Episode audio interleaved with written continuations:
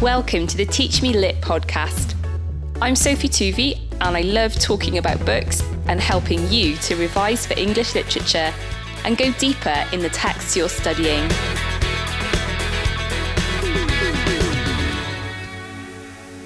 North and South, chapters 21 to 22. Uh, 21 shows Margaret and her father walking home from the Thorntons' dinner, and they sort of reflect on what they've heard at the dinner.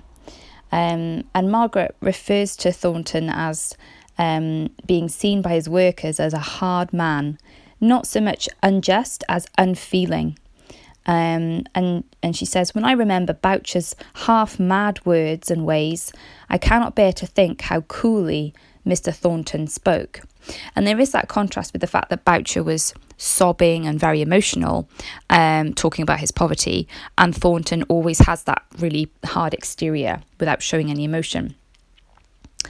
Um, so uh, Mr. Hale says that Mr. Thornton is a man who is far too proud to show his feelings. Just the character I should have thought beforehand you would have admired, Margaret. Um, and this is going to be an interesting sort of um, foreshadowing of um, later in the novel and later events. He also says to her, You are quite prejudiced against Mr. Thornton, Margaret. And we have, in a sense, a pride and prejudice style structure where these two characters are prejudiced against one another. Um, and this is leading to the midpoint, um, which is going to be very similar to that of Pride and Prejudice, as we'll see as the novel progresses. Um, now, Margaret talks about how the ladies were so dull, oh so dull. Um, they took nouns that were signs of things which gave evidence of wealth housekeepers, undergardeners, extent of glass, valuable lace diamonds, and each one formed her speech so as to bring them all in in the prettiest accidental manner possible. So basically, she finds it really tiresome how the women are always name dropping different things that they've got to show off how wealthy they are. But when they get home, Mrs. Hale has taken a turn for the worse. Um, and it's this turn for the worse that mis- means that Mr. Hale finally really understands the situation. Um, and what's interesting is both Dixon and Mr. Hale say they're going to stay up all night with her, and Margaret's the only one who actually stays awake. Now, Margaret again is is bearing the burden here and um, she decides to go to the Thorntons to get a waterbed for her mother to ease the suffering. But as she gets there, she starts to notice an atmosphere in the town. Um, people are are there a mass of people buzzing with excitement, and there's a thunderous atmosphere and myriad a myriad of fierce, indignant voices. Um, she looked round and heard the first long, far off roll of the tempest, saw the first slow surging wave of the dark crowd come with its threatening crest. The, um, and she, she doesn't realise what's happening, but this is basically a crowd building in reaction to the news that Thornton has imported workers from Ireland to replace the strikers. Um, and the chapter ends on this note um, far away, the ominous gathering roar, deep clamouring. So in chapter 22, Margaret is visiting the Thorntons to ask for the waterbed, but this situation of the strike workers um, angrily basically mobbing Thornton's home um, is is happening at the same time. So Fanny explains this to Margaret. My brother has imported hands from Ireland. It has irritated the Milton people excessively. The stupid wretches here wouldn't work for him. Now they've frightened these poor Irish starvelings so with their threats we daren't let them out. These brutes will neither work nor let them work. And Mrs. Thornton is um, watching all the time the uh, the progress at the gates, which are currently shut, because as you know, Thornton's house is on the site of the mill. So there's the mill, Thornton's house, and it's kind of uh, enclosed with a yard with a with a big gate. And then Mrs. Thornton sees they're at the gates, they'll batter them in. And Margaret hears this din of angry voices. Fanny um, is screaming uh, in, and throwing herself in hysterical sobbing. Um, and the crowd sort of gives a, a rush. And um, Mrs. Thornton realizes that they are actually in great danger. Mr. Thornton uh, comes to find them and he says, I'm sorry, Miss Hale, you visited us at this unfortunate moment. Um, he tries to sort of send the, the women away, but his mother says, Where you are, there I stay. Um, and he says that of the crowd, it is me they want, as in rather than the Irish workers. He takes out his watch with the with the same measured composure which with which he did everything, and he just he says it'll be about twenty minutes before the soldiers arrive, and then Margaret looks into the crowd and she sees Boucher, and so she suddenly there's that human connection. This man that she saw in Higgins's living room crying and sobbing about his children dying from starvation. And now she sees him basically leading this angry mob outside.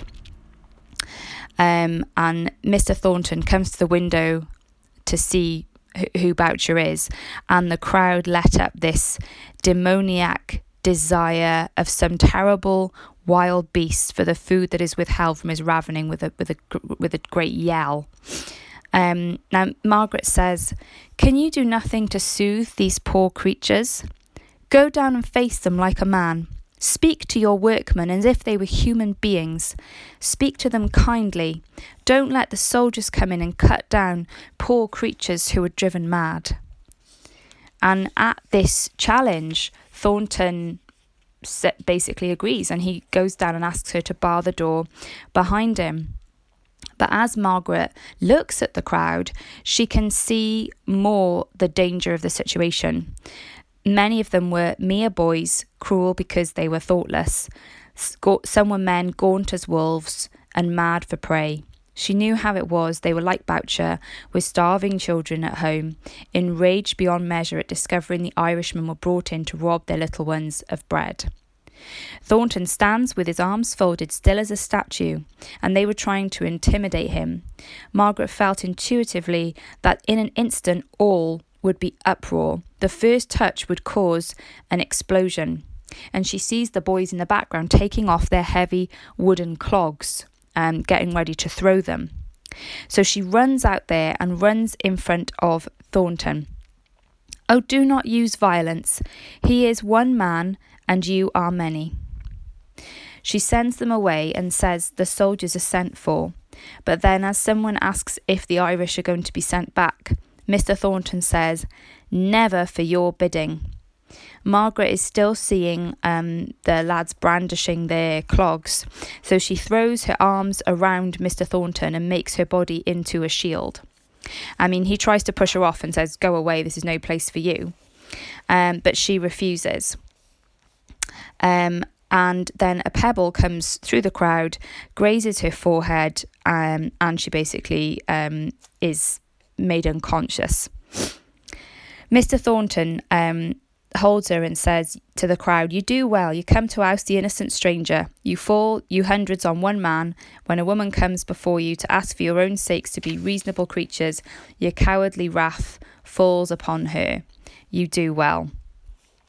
Um, and then the crowd begins to retreat, and they they mostly leave before the arrival of the soldiers, which actually annoys Thornton because he wanted them to feel the power of authority and order.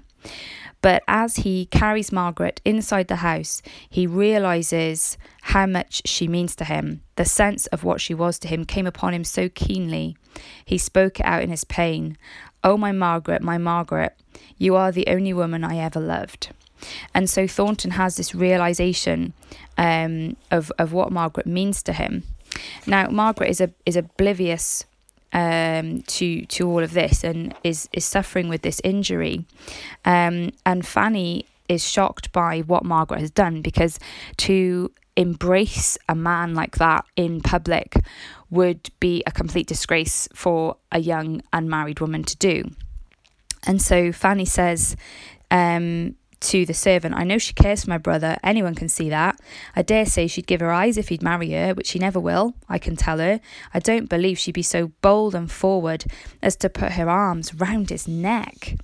Um, and this sort of sets up the fact that now Margaret is in a very precarious situation of having done this public um, act, which in her mind was not anything to do with personal feelings for John Thornton, but just she felt it was the right thing to do because she'd sent him out into the crowd, into the danger, and she felt it was her job to protect him.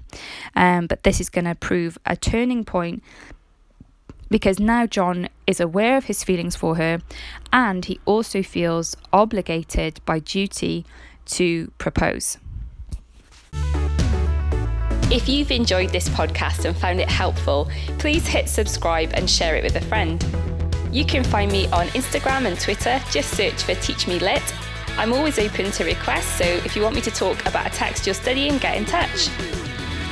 Thank you for listening. See you next time on the Teach Me Lit podcast.